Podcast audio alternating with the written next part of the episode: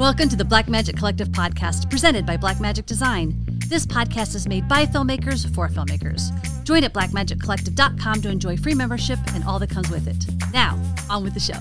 Oh, well, ooh, I have a special guest before I get to our panelists. I forgot.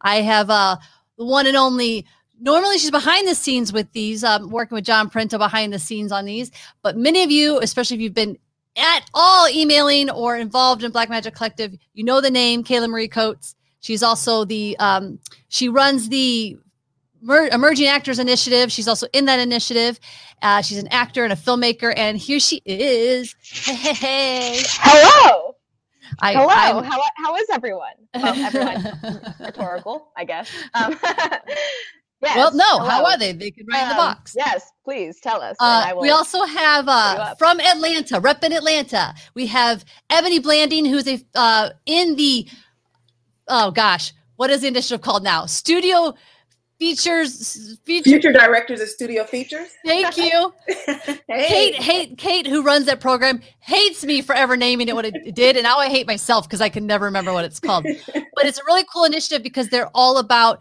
getting their first feature film made and or getting hired by the studio system to get their feature film made or getting hired at all to make feature films. And ebony just did her um, big baby film. I called it a baby film meaning it was her baby not yeah yeah. Y'all you should not have me doing events like the day before a holiday. It's not it's not working. Um, Why did we okay. plan it this way? we also coming from New York, rep in New York. We have Tanya Perez. Uh, Tanya, and we have. I'm just going to keep going before I screw everybody's things up. From New England, we have Alicia Orsini, which I now I probably said Alicia, and you actually go by Alicia, don't you? No, I'm Alicia. You did it. Okay, I did do it right. Great. Uh, and finally, uh, we have Maurice Moore, rep in Austin. Thank you guys so much for being here. It's weird because I have to, I want to look at your faces here, but my camera's up here. And I just, so for those of you watching, if you're wondering why I keep looking down, it's because I want to see their pretty faces. Uh, welcome you guys so much. Thanks for being here. Um, audience, again, once you're here, put comments in the comment box. Let us know where you're from, what you do, and if you have questions along the way. Okay. All that said, let's just start with hi what? Let's talk about your past year. Um, i know a lot of you have filmed a bunch of projects so maybe just talk to us about one project um, how it kind of went how you dealt with covid and where you're at with that project. Can we start with you ebony? Yeah yeah um, hey everyone. Um, i directed my baby uh, film this year. It is a short film and proof of concept called jordan um, it is starring a young tween uh, protagonist uh, who is from Atlanta as well. Um, it was super dope filming it. I, I, filmed it with the homies, everyone who I love and respect in Atlanta who I work with, and I finally had like some actual money to work with, so that mm-hmm. made it even more fun. Um, and everyone was excited to come out um, because of the whole pandemic going on, and they were not working on their bigger projects. So to be able to still be able to play if you will, um, and engage in a safe way about something that everyone believed in, obviously, because they were there, um, was super affirming. And I think it just, it fed all of us. Everyone, when we finished the shoot, they were like, we feel so fed.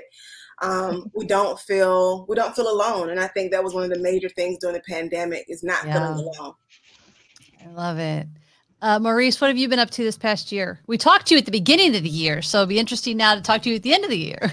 Yeah, it's, it's, it's really interesting. I'm excited to be here. So thank you guys for coming and, and all these fantastic filmmakers. So I appreciate it. But it, it, I'm gonna I'm gonna tell this one really quick. But from beginning of the year to the end of the year, what happened with COVID is really interesting um, to me. So uh, I was in the process of shooting a feature film that was finance funded um, that I wrote and get ready to direct um, called The Place She Dwells, psychological thriller uh, the day before the borders closed. And the reason why that's important is my filmmaking partner, Alex Rios, flew over from Barcelona, Spain the day that the borders closed, got here that day. When the oh, borders closed, I was having the final reading with the with the cast and the crew to shoot a week later. An hour after the reading, we canceled the shoot. Oh my God. Right? COVID wow. showed up. We canceled the shoot. Didn't shoot for a year. My friend Alex Rios was stuck at my home for two months. Couldn't go back to Barcelona. Oh my god! so wow. Sucks for him, but also oh, now wow. you're stuck with somebody living in your house. Absolutely, and that was new for everybody, especially someone from Barcelona living with me. So we were going a little stir crazy. I, I, I mapped out every single shot of the feature film, so the film was ready to be shot before he showed up, and it was really ready to be shot. Two months later. So we were going stir crazy. So I said, we got to do some work. And so I challenged him and myself to create a short film that we could mm. create, right, and, and produce at my home during that time. So the next day, we came back with five different ideas, picked an idea called Deja Vu, where we shot a film in seven days at my home That oh. is a quarantine movie called Deja Vu, which is now getting ready to do the festival circuit. Wow. Wow. That's, that's awesome. Great. Wow. I love that you did it. Mm. Six months Woo. later in March, we're still going stir crazy. We were starting to come out of the pandemic. A few um, um, um, we were able to get the vaccinations um, protocol had started to go through, and I said we got to go to work. I still had financing for the feature I was supposed to shoot in March, and we shot the feature during COVID in protocol um, in 15 days. Um, during the whole new, everybody's learning how to deal with COVID coming out of uh, out of the pandemic, and so now that film is in post production, mm-hmm. and uh, so we're working. I shot a few other films in between, but that story of how Deja Vu got started and going back to shoot the psychological thriller, um, "The Place She Dwells," which I just cut a, the, the new trailer for. I'm very excited about because COVID wreaked havoc in uh, in all of our worlds, but certainly during that process for me. I love that you guys have all found ways to be creative, and I do want to go back after we get through everybody and talk to everybody about how things to consider with new protocols and time and all that stuff. Um, Alicia, what you you said you literally wrap in a truck on your way to this interview. we we wrapped up. We did our last shots yesterday. and We cleaned out the PO this morning. So yeah, so I'll, I'll go backwards. So I just finished a film called Crooked Finger, which is a an ultra low budget horror that we shot in Dartmouth, Massachusetts. And then I did. I was the line producer on that one, and then as that one started, I was ending another project where I was the UPM on another horror film that was shot up in Concord, Mass. So that brings us backwards all the way. I started working on that film in August. Um, and then I did a couple of small projects in between, but I did my own project that I was directing back in March called Late Fall um, film. And I've finally come back to editing that project with with our team and uh you know the covid protocol has gone up and down but it's uh, okay listen i don't recommend going from upm to line producer back to back. But it's it's crazy. And then and then we're here. And then I'm I'm also the president of Women in Film New England. So we're getting ready for our big wrap party which is our annual meeting on December 1st so we're like um so I want Are you guys going to do that in person? Or are you going to do it online. We're doing it in person. We're going to be nice. back in person at at GBH Studios. There's the the big PBS studios up here in New England. Um, and one quick tip I want to throw out there to everybody: we would not have been able to make these last two feature films without Project Indie Hope. And I don't know if you've heard of Project Indie Hope, but they made COVID testing affordable for us. Oh, nice. And they provided the nurses to come do the testing, the testing themselves. So we hired the CCOs and the PAs, and they provided the nursing and the testing, and it was a lifesaver. And you should go check out Charlie Phoenix and her group at Project Indie Hope. That's a great tip. Write that mm-hmm. down. Love it. And Tanya, in New York, talk to us. I know. In New York, however, I spent majority of the pandemic in Florida with my parents. so I was creating in a room, in my like a childhood room, and um, and I was doing a lot of online projects, a lot of like uh, I'm I'm by myself doing comedy with an iPhone. And my parents would hear me like doing something like, why are you always screaming? but I finally this fall, um, a project that uh, kept getting pushed back uh, called One Percent. I came on as producer and I'm also acting in it, and mm-hmm. it was it was a, a, hot it was a it was a target. It was like we don't know. We were filming in Miami, so we had originally I think it was back in February where we're gonna like oh it's gonna be fine. It's not fine. Oh it's the summer. It's not. It's not. So we set a date and stuck to it and it was my first time on set and i was like i felt like i could breathe i was mm. like wow yeah this is exciting and it you know they i mean the we were sticklers for protocols. We were like you know what we're going to go above and beyond. And the whole team uh, came in and was just like we're just going to say yes. We're going to be taking care of ourselves and we're going to act the hell out of this film. And i was just like oh this makes me feel like i i can do this. I can do this mm-hmm. in in a you know on the east coast. So it's it's been it's been surreal this whole time yeah. Um, and Kayla, you you filmed some stuff on the actor side You had some shoots this year. Yeah, I've done uh, several indie shoots, um, mainly non-union stuff, and that's been oh, there have been some great times, some interesting times, especially with COVID. Uh, but mostly all fun. I don't have any wild, gnarly stories, um, but yeah, I all of the small projects that I've been a part of. Obviously, the process has been different uh, with masks and having to keep them on just until we say, "All right, action, take them off." Um, that's very interesting as and different than we've been doing. But it if it keeps people safe, that's what we got to do, you know. Mm-hmm. I can imagine makeup artists are just in the worst position right now because yeah. they're just constantly having to fix this area. If you're time. a sweater or if you have to wear makeup, I'm like, a yeah. lipstick. Mm-hmm. Um, Maurice, so you were doing when you were doing your feature, your most recent thing. Um, how much did you allot extra time for protocol stuff for knowing that the mask, you know, masking and people hearing each other would be tougher? Uh, how did you deal with it?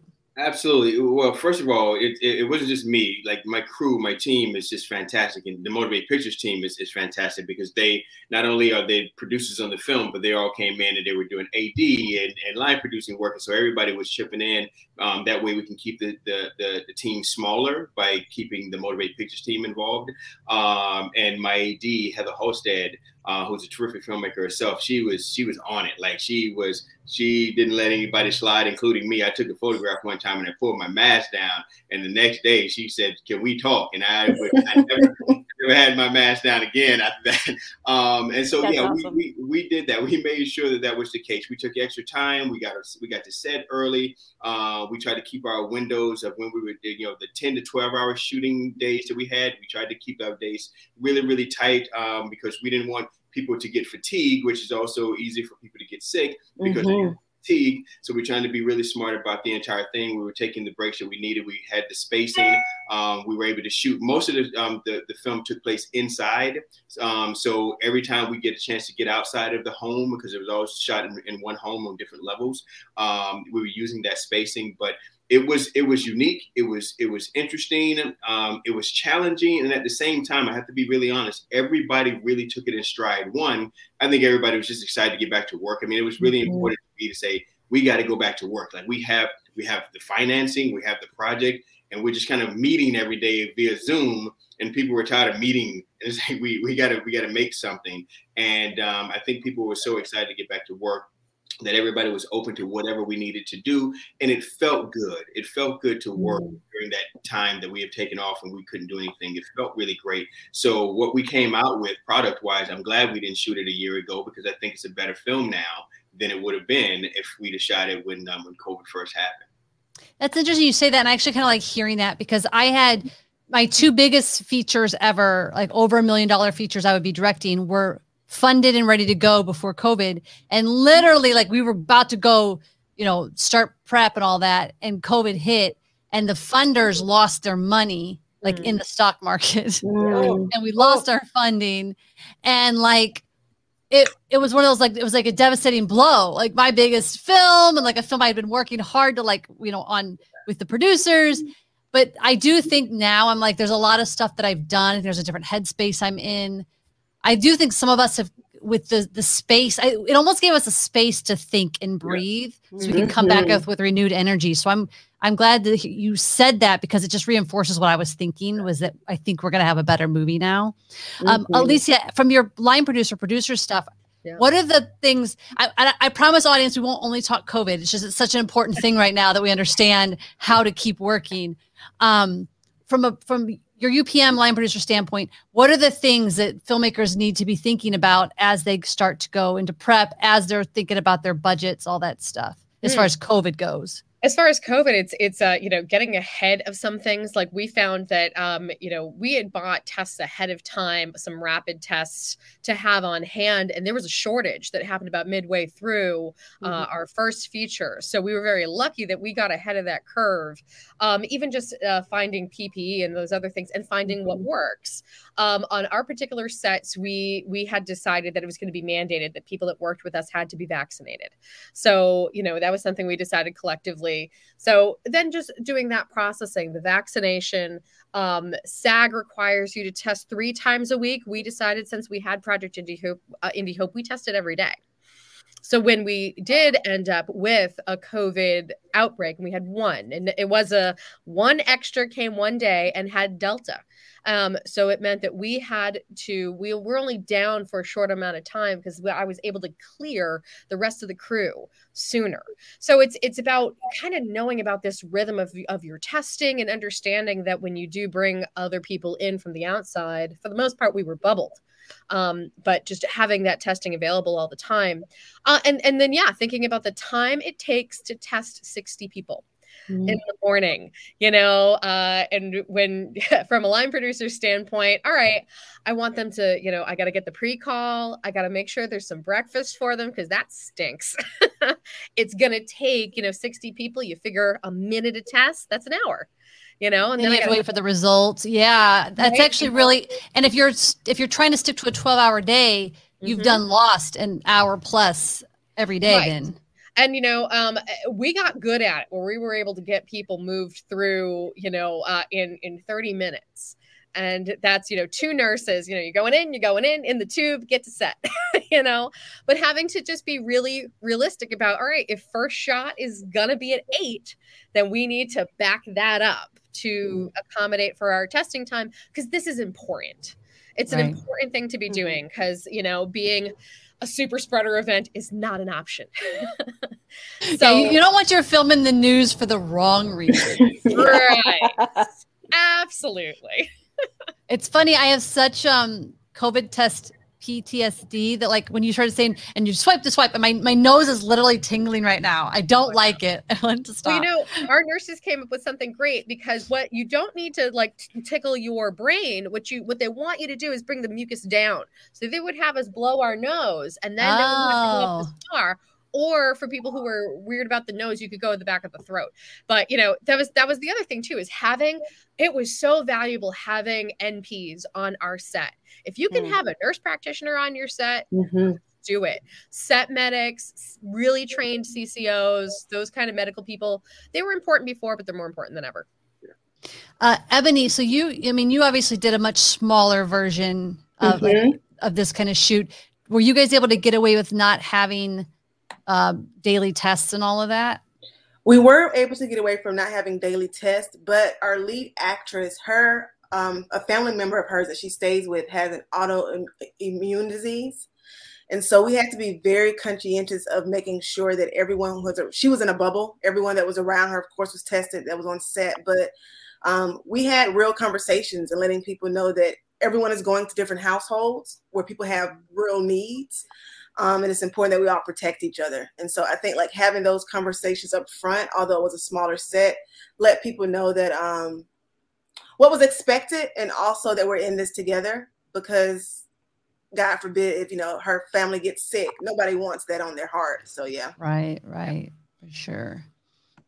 All right. Um, if anybody comes along and you guys have more COVID questions in the audience and how to handle it, anything specific, please put it in the box.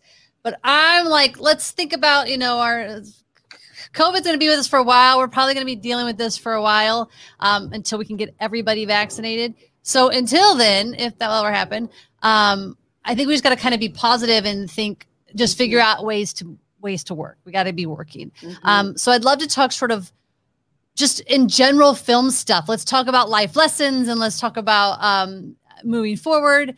So just for instance, a question that I think would be fun for everybody to answer is what is one of your favorite moments from this past year on set? Do you have a story that pops in mind or just anything at all that comes to your mind right now? Whoever's first, go for it. You're like, nothing was fun. It all sucked. and this is like kind of COVID related, but but not. It's just I'm like trying to think of some of the many things that we did. But um we we were as we were trying to figure out like, okay, what if like the director gets COVID? How do we fix that? And my um my DP came up with a Teradek you know patched through box of some kind so that if if our director was stuck at home we could pass through from the camera to the internet to him so that we would still be able to keep rolling and mm. like i was just tearing my hair out and dan just wanders and he's like I got the oh shit box. We're all set. And I'm like, okay. it was like like like what you're saying, Ebony. Everybody's like everybody gets what we're trying to accomplish. Yeah. So the whole team, it was my problem to solve, but somebody had the solution and was ready to jump in and just be like, I got this. Man, that would be so frustrating as a director to uh, be like trying to direct from home because I don't, you think about like, oh, great, I'll be in my PJs, kick back, let me know when you're ready. but no, man, I need to be in the action. I yeah. that's another thing about COVID that's tough for me because I'm always a director that's right there with my actors. I'm always like in their ear, yeah. like we're there. So, um, how are you guys deal? That's actually, I know we're back to the COVID questions, but I'm, you know, like how. I don't know. I guess is everybody just staying masked until the last second for actors and like, eh, I don't know whatever. Let's go back to the- that part was a big struggle, like staying masked because I'm from the South. We talk up close, up and personal with our hands, and it was just like giving folks distance and space, um, and still trying to reach them with that connectedness. I think that was something I had to push through on a constant basis. Yeah. I mean, I know some people have talked about clear masks because, like, we literally, like, think about it. How many times on set are you yelling across the room to your DP what you want and then they're yelling back to you you can't do that with masks. You're already yelling just to talk to somebody this far away from you. Mm-hmm. uh, okay anyway back to good stories. Anybody else have something good that popped up in this past year? Something fun to share? Well if, if you know I, i'll share just because it makes me feel really good uh, this particular story that happened when we shot deja vu in quarantine. Because what happened was there is no team except for the people that are in my home right? So I'm the filmmaker, and Alex is the DP, but also a filmmaker. So I wanted to, and I've been mentoring Alex for a long time. He's a great filmmaker. So I said, Alex, you get to direct.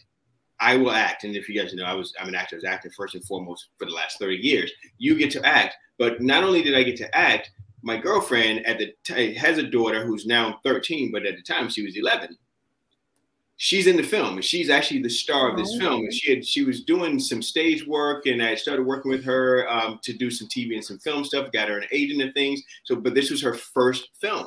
So alex is the director dp i'm dp ad and producer and everything else. This little beautiful girl olivia whitney is the lead with me and her mom is my sound. Mm-hmm. who's never done sound at all. So my lovely girlfriend is running sound, and for us to make a film as complicated because it's sci-fi, bit a bit of drama, a bit of horror, but sci-fi in a pandemic world about the pandemic. And truth of the matter is, this film is one of the best things I've ever created as a producer Aww, filmmaker. I love that. We had technically four people on set, and this little girl who had never known a 10 hour day or 12 hour day in her life on film set had to learn all of that in COVID. Wow. And the excitement to wow. be an actor is one thing, but the the professional aspect of being an actor was something mm-hmm. that came through that process. And she handled it like game bangers. And Alex was a trooper in COVID here in Barcelona, working with this new young girl. And it was just a really, really tremendous experience. And then to see the finished product and it doesn't look like a student film, um, nothing wrong with that. I don't mean that in a negative way. I'm just saying that in the sense of going, it doesn't look like a brand new, you know, like a film, mm-hmm. new filmmakers, um, was really, really, really terrific. And so I, I take a lot of pride in that when it comes to uh, what COVID did and how we had to kind of find our way to not let that take away from our creativity. I love that. Um, anybody else have anything that popped to mind about a good this past year? Go I get, I, I'm like, my hand is always like, I'm the good student, right? Pick me, pick me. Um, in sim, in a similar vein, like I think, um, my my family didn't know what I did in New York. I mean, they had an idea of like I'm I'm doing stuff, I'm filmmaking, I'm I'm I'm you know, but they never really got to understand it until I was living in their home. And mm-hmm. um, so I started working on a project with uh, I think about ten or um, so uh, actors uh, based out of New York and LA called the Homemade Sketch Show, and that was literally like let's do a micro SNL but on the internet. And we're all filming from home and doing these sketches. So um, I thought, oh, this is going to be really easy. But we were churning out episodes every week. And it wow. was one of the hardest things because we are not, I, I was having to write the sketch, edit the sketch, uh, you know, uh, cast it with my family.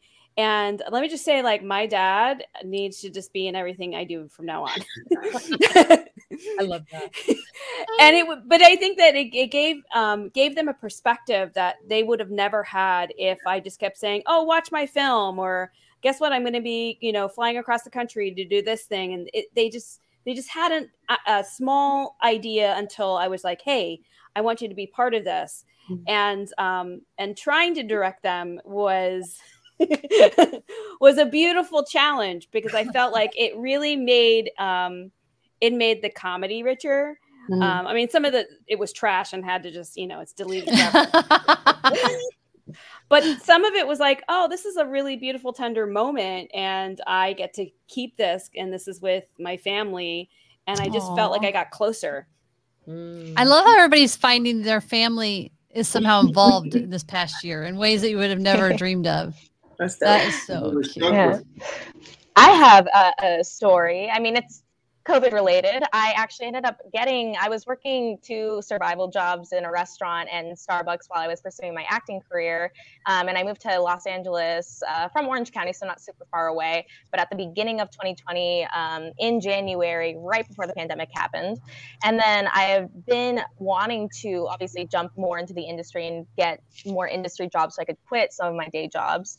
And then I ended up getting COVID uh, in February and I had so badly, I was on my last straw of working in a restaurant and I just wanted to leave so badly. And I interviewed uh, for the production coordinating job for Black Magic Collective. Mm. And I ended up, I got symptoms for COVID on a Friday in February. And then I got tested on Saturday, got my results Sunday. I was positive. And then I started the production coordinating job remotely on Monday. And it's honestly been the best thing that's happened in my in my life thus far. That's Big COVID. yeah, and COVID so dreams. that's why I was able the to. hard way. right? Yeah. Hey, you and some. You, you, you we pick our battles, I guess. Yeah. Um, yeah. So I was able to then quit my and uh, my restaurant job, and thankfully, I it's been so great. Being in a restaurant can be very toxic. This is a very loving family environment that I love. Nice. She says that publicly, but uh, says the person who says I'm the other half of your brain. it's not pleasant to be in here. I'm just saying. Uh, so we have some great questions coming in. Both Jen and um, Emmanuel asked something similar. What are our thoughts on streaming new features versus big theater screenings? What's the future look like for distribution? Uh, and Emmanuel, so what's your thoughts on future streaming fe- big features versus big theaters. So um, it has been a definitely been an interesting um, change that's happened this year from only being able to see things in theaters to ne- then for a while we could see things in theaters and on say Disney mm-hmm. Plus, and now they're back to really pushing just for theaters except for like HBO Max like how is everybody feeling about that especially as filmmakers when you've making you're making movies to be seen on the big screen I I, th- I think that uh, COVID has really pushed what was inevitably going to happen anyway. People's uh, people's choices and your uh, ability to stream something from home, creating that flexibility was already happening. And just COVID's like, oh, hey, by the way, don't be in a crowd. Um, there's there's a film coming out that we worked on up here called Black Friday um, with Bruce Campbell, and they are pretty much only playing it in one theater, and the rest of it is streaming. That's it and uh you know it's it's it's a it's a movie about um zombies happening on black friday and monsters it's really great mm. um you know it's not highbrow entertainment by any means but you know i think there is gonna be i think you're gonna see a little bit more of um what i'm hoping for is those art house theaters coming back it's not mm-hmm. gonna be like all right i gotta go see whatever rinky dink film is out oh no, we got to see like this picture on the screen, and maybe some of those smaller theaters will get a bump, is my hope. um, from from over here from ha- films that are like like um, we worked on a film uh, a couple years back called Coda, um, which Oh, won yeah. the, the Sundance uh, top award. We're we're looking at the fact that it's not probably not going to have a DVD release Mm. you know it's only going to be on apple streaming and and it's it's pretty much done it's festival uh, it's um it's festival and it's it's theater run so uh but we're not going to be able to own a dvd we're just going to have to download it or stream it Yeah, with our feature playing with Beethoven, we it took us forever to finish because you know how it is with no money, you take forever to get it through post. And um we had all of our red carpets. We finally got Dances with Films, which we'd been in we'd been in Dances with Dances with Films every single year with a short project for like seven years, I think. And we finally had our feature film. We were gonna get to do all the press and the red carpets and all that stuff. And then COVID canceled us. So we literally, for the last year, our film basically played festivals and nobody saw it. Um, so it's interesting that this Friday, it's going to be in some theaters, like you said, like, you know, random cities, it's in some theaters, but really it's all about pushing the streaming. Everything we're doing right now, all of our marketing, we're like trying to get pre sales for Apple. Like, that's all we're pushing. We're not pushing theatrical at all. And matter of fact, we're paying for our own premiere in LA because we want to let the cast and crew be able to celebrate the long journey. Um, but for me, I don't think this movie, like this movie, is a music movie. It needs to be on a big screen with Dolby surround sound. It just doesn't feel the same, and I haven't even gotten to experience that yet. So I'm really sad if we only get big tentpole movies like you know Marvel or whatever in theaters. That'd be sad. I, Okay. you know, Oh, sorry. Oh. no, go. I was, I well, to bounce off that, I feel like the thing that I actually really appreciated coming back was drive-in movies. That's true. Screening at drive-in movies because it gives an accessibility where you could literally drive your car up, or some places would just open up the um, the parking lots and have it Mhm. open air. And I felt like it was rethinking the way that we went to theater and how we socialized and how we did it safely. Um, because I just, I mean, it's something that made me sad. It was for me, it was it's nostalgia. It's growing up, it's being able to see it. Um, you know, with my, you know, whoever my folks or, you know, high You know the problem with drive-in theaters now though is when we were kids, at least when I was a kid, I don't know how old everybody else on here, but you would go pull up and you'd have the little big heavy silver box that you'd put on your car Oh, yeah. door. yeah Um, now you play it through your radio, and those of us with electric vehicles, it doesn't like it. It's just constantly No. like turn on. your car off. mhm. so we literally went to one and then just never went to any because it was just too scary that we were gonna kill our battery. so you're gonna have to get an old fashioned radio put some double a's in that shit and then like, come on I do part time work in radio, and it was so funny. I was talking to some kids, and they were like, "You know what would be really cool if they had like you know podcasts. If you took them and you made it so everybody could listen to it at once." anyway, I wanted to share that with you. Oh, That's hilarious. Maurice, you were gonna say something, I think. Yeah, Jen, let me I wanted to bounce a little bit off of what you just said, especially about the tentpole world. So so so what's crazy is from from the mind of a producer, not filmmaker, um, not artist, okay, not not actor, from the from from the mind of a producer. Um, so I was just in LA and I should have looked you guys up, and I'll do that next time. I was just in LA. Dang it, Maurice! Get off this call. You're off. I've been traveling so much over the past few months. It's been crazy, and it's all been business. Um, and I've been all over the place. And it's in, in COVID world, traveling sucks too. Um, and then I had to my final stop before the holidays was LA, and I spent um, several days out there. And I have a first look deal with the with the studio, right? And when we talk about streaming as an independent filmmaker who is hoping to not always do independent films, right? Right. also working with a, a studio, a major production company with studio heads who are only looking for tentpole theatrical release films. As an independent filmmaker, it's difficult to get distribution in general. Okay, regardless, and even in the streaming world now, because the streaming world eh, eh, has, has gone into we're looking for the same things that that we were looking for initially for theatrical release. We want name actors and um, Yeah. directors and that kind of thing. So it makes it even more challenging for the independent filmmaker. So I'm having a sit down, heart to heart, grown up conversation with with um, with this company that I work with, and they're really great, and we've been connected for a very long time. But as I'm creating work and they're creating work, they're only looking at tent posts because they know that that's where the theater is going. That's where the um, theatrical releases are going to be. And they're saying we're struggling to figure out distribution for some of the stuff that you're doing, Mo, just on the aspect of you know budgets and names on a consistent basis.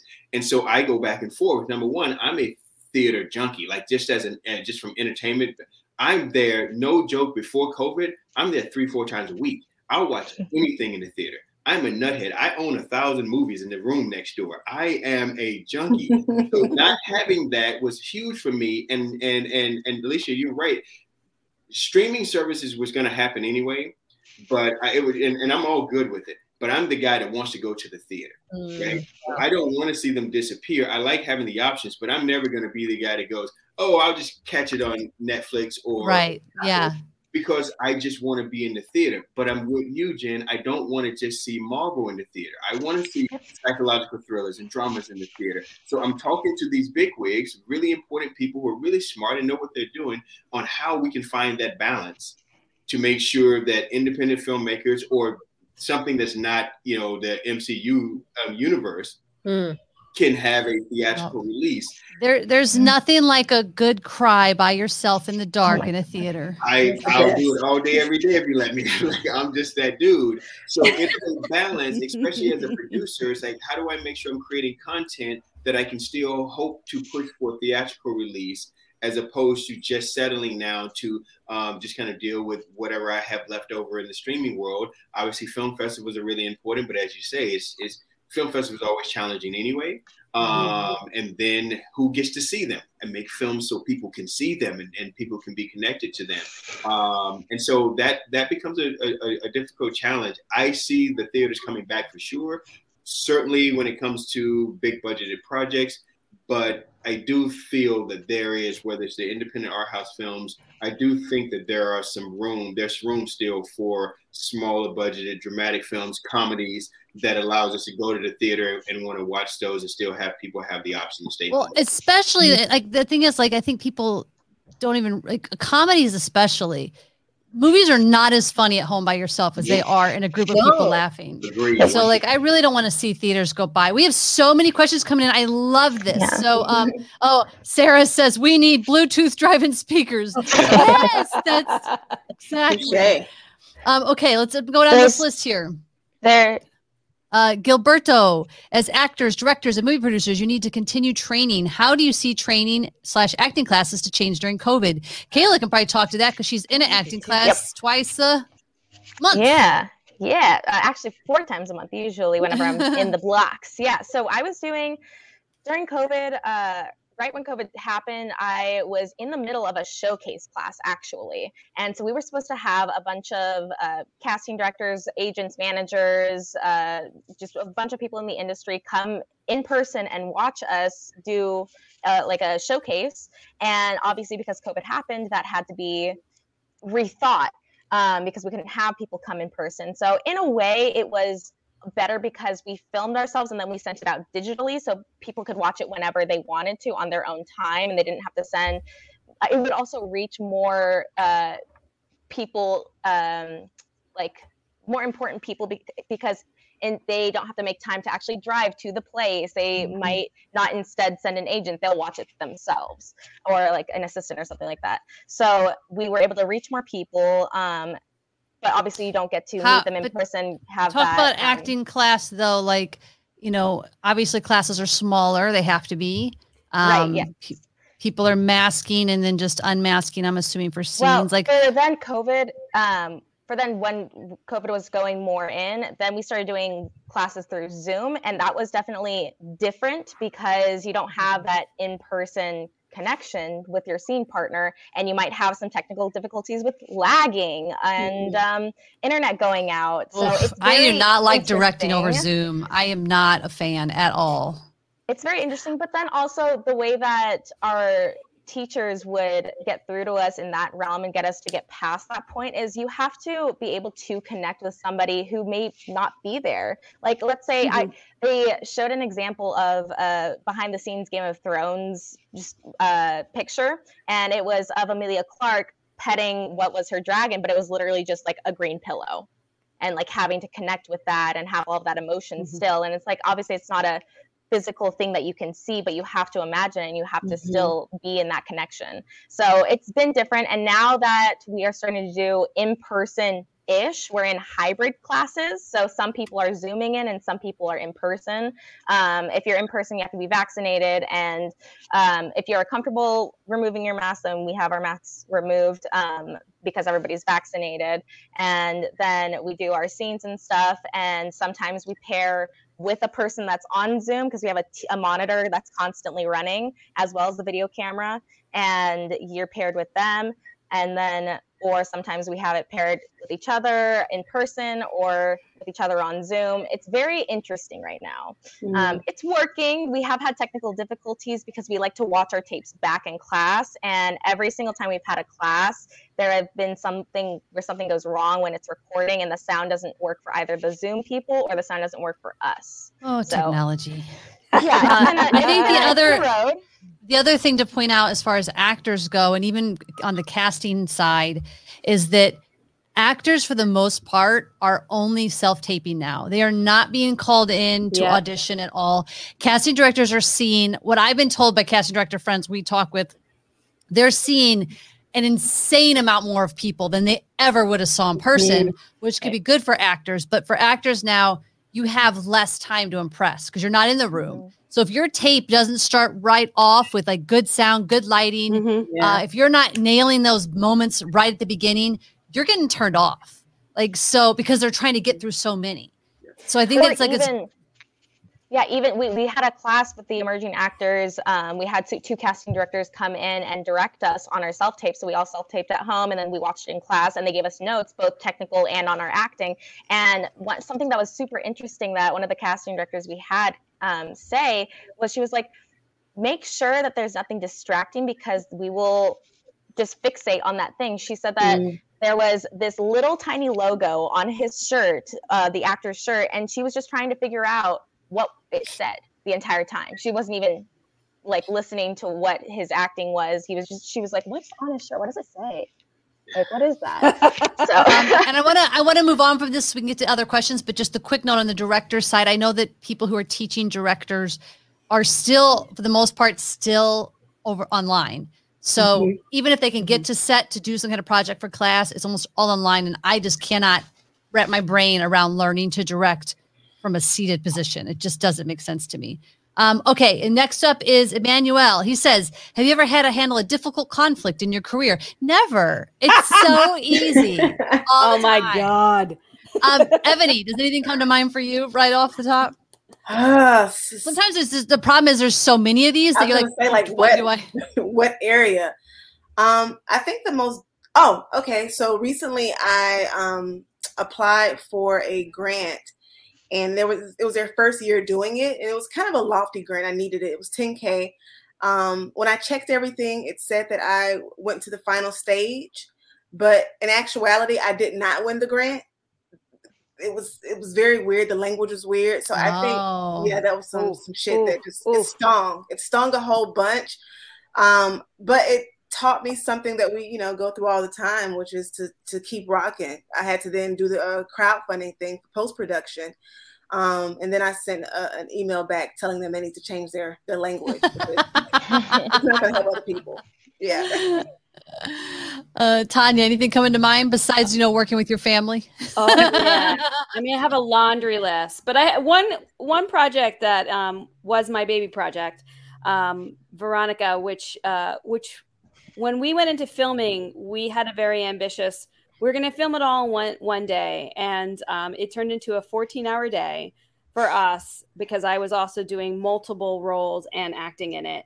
And um, after we were done, we thought, oh, you know, our our other producer who was supposed to be handling the SAG paperwork finished everything, and it was not the case.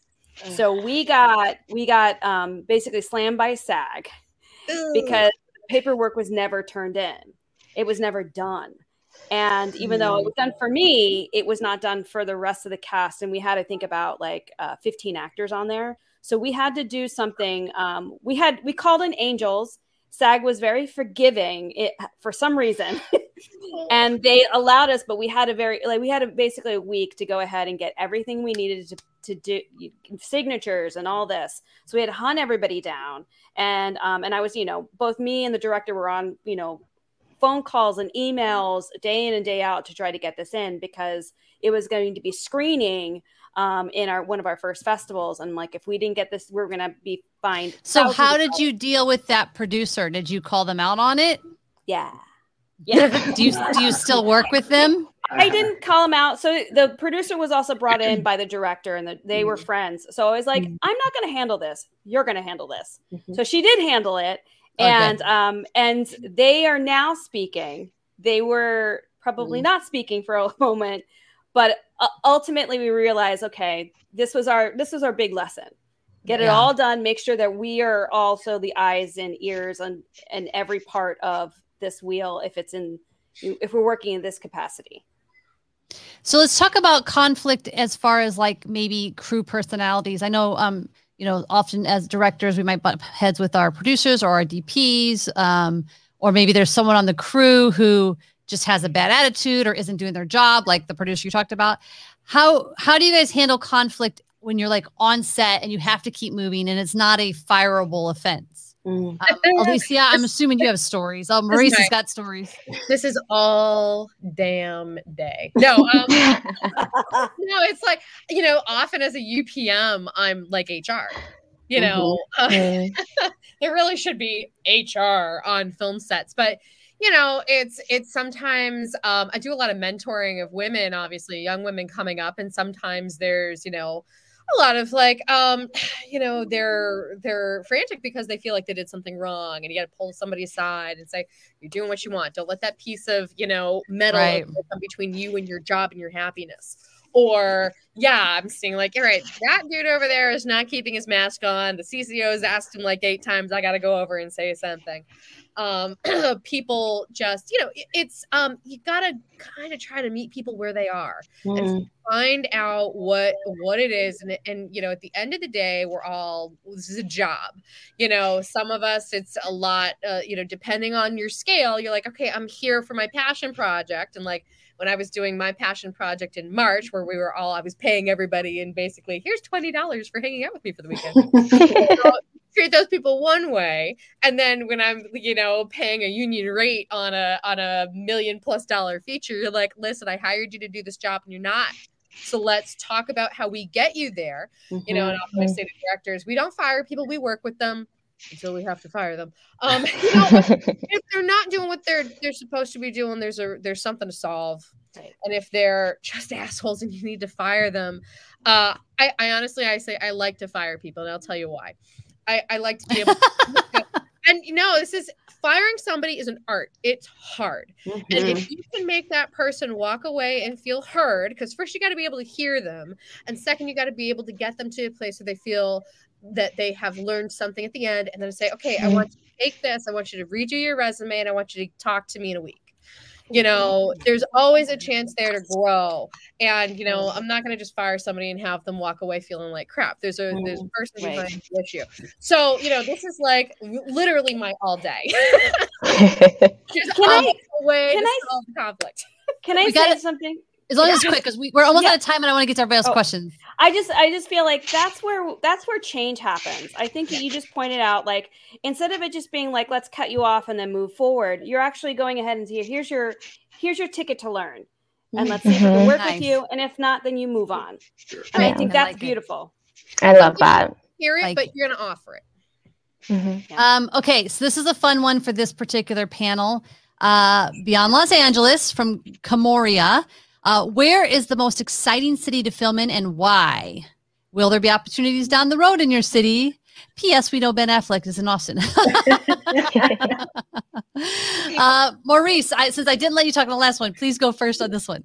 Uh, well, I'm always going to say Austin, uh, period. and I've lived in LA and I've worked in New York and all over the place. And I love all of those places. But uh, in Atlanta and, and Ebony, I, I, would love to connect with you. For sure. Um, we definitely need to connect. Um, we have connections with my family in North Carolina so we can get by. Uh, I can get down there. Um, Austin, it's it's just a tremendous city. And I know that it's Texas, and I don't mean that in a bad way, but Austin, Austin, Austin, is different. Like I like don't let the state of Texas make you think differently about mm-hmm. Austin. Okay, Austin is its own world in itself, especially in the film industry. I know, and it is just number one, it's an exciting city, which is why all these other people are coming in, right? All these other company, um, mm-hmm. corporate companies that are coming in the, the way that the city is growing, but the landscape of so many options of where you can film, um, how you can film, what, what you can get here, the relationships and how cool the people are, and the types of locations I've been able to get, and the, the people I've been able to work with, and the crews that are here, um, and you know, you know, whatever your budgets are, it is so accessible to work here in Austin. And yes, Robert Rodriguez is here, um, uh, and and Spiderwood Studios is here, um, and yes, they're gonna, they're doing um um, um, I think it's called Hypnotic. It's a, it's Robert Rodriguez film. Um, and uh, Walker Texas Rangers here, and I think Fear is leaving, but they've been here for eight years. Um, and so there's so many reasons to be here. And Motivate Pictures is here. I'm just telling you guys, you got to go. it's really cool. Um, so the city is just lovely. The restaurants are great. Austin is amazing. Um, the film festival, South by Southwest, Austin Film Festival. Mm-hmm. Austin Under the Stars. Like there's so many film festivals here. So as far as the industry goes, um, and artists and creators, and and I actually have an acting studio as well. So we're really turning out talent as well, so they don't have to leave the city mm. and work here. I can produce movies. I can work with actors and produce movies and put them in those films. Um, it's it's a pretty exciting city. Um, and that's why I left LA to come back to Austin. Not that I didn't want to continue to work in LA, but everything that I wanted to do and can do with the relationships I have in LA, I can do here in Austin a little cheaper, um, and I have a little bit more control and can build and grow here. So I, I'm, I'm going to push Austin all day, every day. If the city of Austin isn't paying you for your promotion, because I'm buying my plane ticket. I, yeah. I, I, need to talk to the mayor. I need to talk to the mayor because I may be able to get a sponsorship. Uh, hey, yeah. I mean, Ebony, you probably have a lot to say about Atlanta too. I mean, Atlanta's become the biggest film city probably in the country at this point. Mm-hmm, mm-hmm. Are you finding as an indie filmmaker there's still opportunities for you there, or are you still kind of struggling to make your own stuff? It's it's still a struggle. Just to be very transparent, it's still a struggle because a lot of the work that comes to Atlanta still comes through LA, mm-hmm. and so if it's if you're not like below the line, you're not necessarily working above the line unless you've yeah. already been plugged in. So we still have work on that forefront of really making place for um, directors, writers, uh, producers, folks who are actually able to leverage their uh, some of their muscle um, and not just necessarily be supportive. Yeah. Um, but I will say, if you're below the line, man, I have friends who left here, like a sound mixer, anybody, like just they get there and they're just working big shows. And we got yeah. the best hot wings. I don't think um, we're almost out of time, but I don't know if Alicia or Tanya, you guys want to make any ploys for why your city's the best? I mean, come on, New York. I- am in the Bronx, so it's in some ways it's like I can literally roll outside and just start filming, and it's mm-hmm. and every landscape is iconic. However, I have cheated on New York quite a bit with Atlanta. Two of my shorts was Atlanta because I have folks down there, and it's like, oh, this is cheaper, this is fun, and uh, yes, on the hot wings. well, I'm, I'm, gonna, I'm, gonna, say I got six states of opportunity up here in New England for you. Okay, I got tax incentives. I'm in proximity to New York. Okay, I see you, girl. Um, uh, yeah, we have. Uh, but I will say, you know, f- same as Ebony, we're we've got like you know, if you're below the line, great. I've wiggled my way above the line. It's taken some time, but it happens here. A lot is mm-hmm. happening mm-hmm. here. I think we're gonna have. We're just there's a lot of wonderful stuff. Listen, we got Hocus Pocus filming in Rhode Island right now. Just saying, we've got. Well, I mean, I could list, but you know, oh, Dexter. Dexter's was filming here, and that's airing now. Okay, lots of great stuff to look for. But you know, really, really, what we're talking about is a little East Coast love. Mm. New York. Mm. you know, but I want to make films with all of you. You're yeah. all same. So yes, yes. Here chatting with you. Definitely. You know, as someone who films, I've been filming in LA for two decades now. I will say that I do think every other film city, including New York City, I filmed in New York City Times Square with next to cops, they didn't even blink an eye. I think every other city is more film friendly, more affordable, um, and has almost has better backdrops. Like you know, mm-hmm. that's just where, wherever you film is just gorgeous in some way. LA is kind of like meh but I love my sunshine, so I just cannot get myself to leave. I've tried. I can't. and before we go, I just want to say congratulations on playing with Beethoven and having yeah, yes, congratulations this weekend. Like really have some major success. That's a really Thank big you. deal. congratulations. It was a very long mm. road, as you guys know. So like, I literally been saying this. I'm like, because our, our, we we launch Friday, we premiere our, our premiere is Sunday in LA. I was like on Monday, nobody better call me nobody better talk to me i'm gonna be on a, a, like on a couch crying emotional like it's over tears thank god watching tv and then tuesday i'm like okay what's next yeah. because uh, we're gluttons for punishment. Thank you guys so much for being here. There was a, so many questions in the audience. We're sorry we didn't get to all of them, but uh, by all means, reach out to the filmmakers with your questions directly. All of their um, ats social ats are on the screen right there.